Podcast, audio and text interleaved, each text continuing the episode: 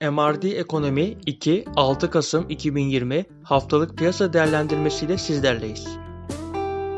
Asya Pasifik bölgesinde en fazla getiriyi Hong Kong sağladı. Hang Seng Endeksi %6.66 yükseliş kaydetti. Çin, kısmen negatif ayrılsa da Şangay Endeksi haftayı %2.72 yükselişe kapatmayı başardı. Japonya'da salı günü borsa kapalı olmasına rağmen haftalık %5.87 getiri sağladı. Asya hisse senedi piyasaları önceki haftaki kayıplarını geri vererek yatırımcısına para kazandırdı.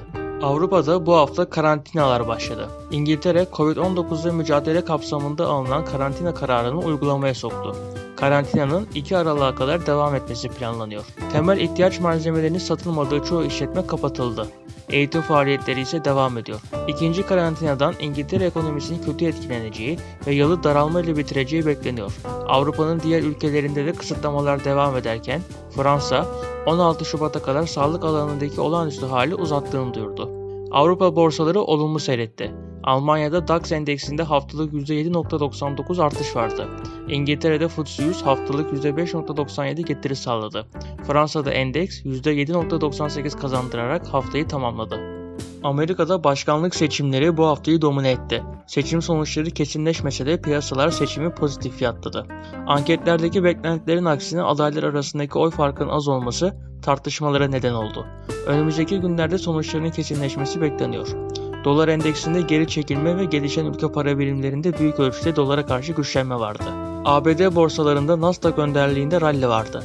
Nasdaq endeksinin %9 prim yaptığı haftada S&P 500 %7.32, Dow Jones ise %6.87 yükselerek kapandı. Borsa İstanbul'da da dünya ile paralel görünüm vardı. BIST endeksi bu hafta %7.15 prim yaptı. En yüksek 1192 seviyesi test edildi. En düşük ise 1112 seviyesi görüldü.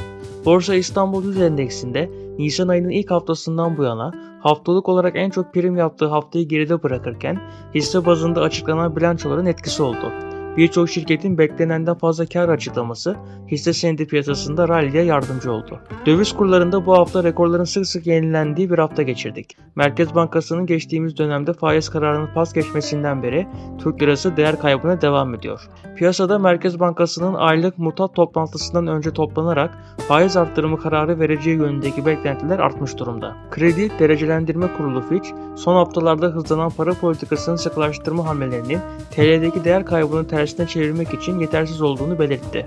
Enflasyon verisi açıklandı.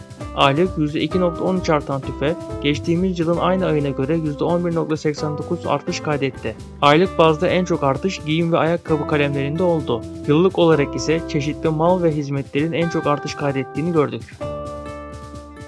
Euro TL bu hafta psikolojik direnç olan 10 TL'yi geçti. Paritenin 10 TL'yi geçmesinden sonra satışlar gelse de haftayı 10.12 TL seviyesinde bitirdi. Haftalık en yüksek 10.184, en düşük ise 9.716 TL seviyeleri görüldü. Geçen hafta %2.95 artan Euro TL bu haftada %4.15 artış kaydetti. Dolar TL paritesi bu hafta 8.577 seviyesini test etti. En düşük seviye olarak 8.341 seviyesini gördük. ABD seçimlerine dair gelen haberlerin değişikliği paritede volatil hareketlere sebep oldu. 8.52 TL civarında haftayı kapatan dolar kuru bu hafta %2.12 artış göstermiş oldu. Geçen hafta %4.82 artmıştı.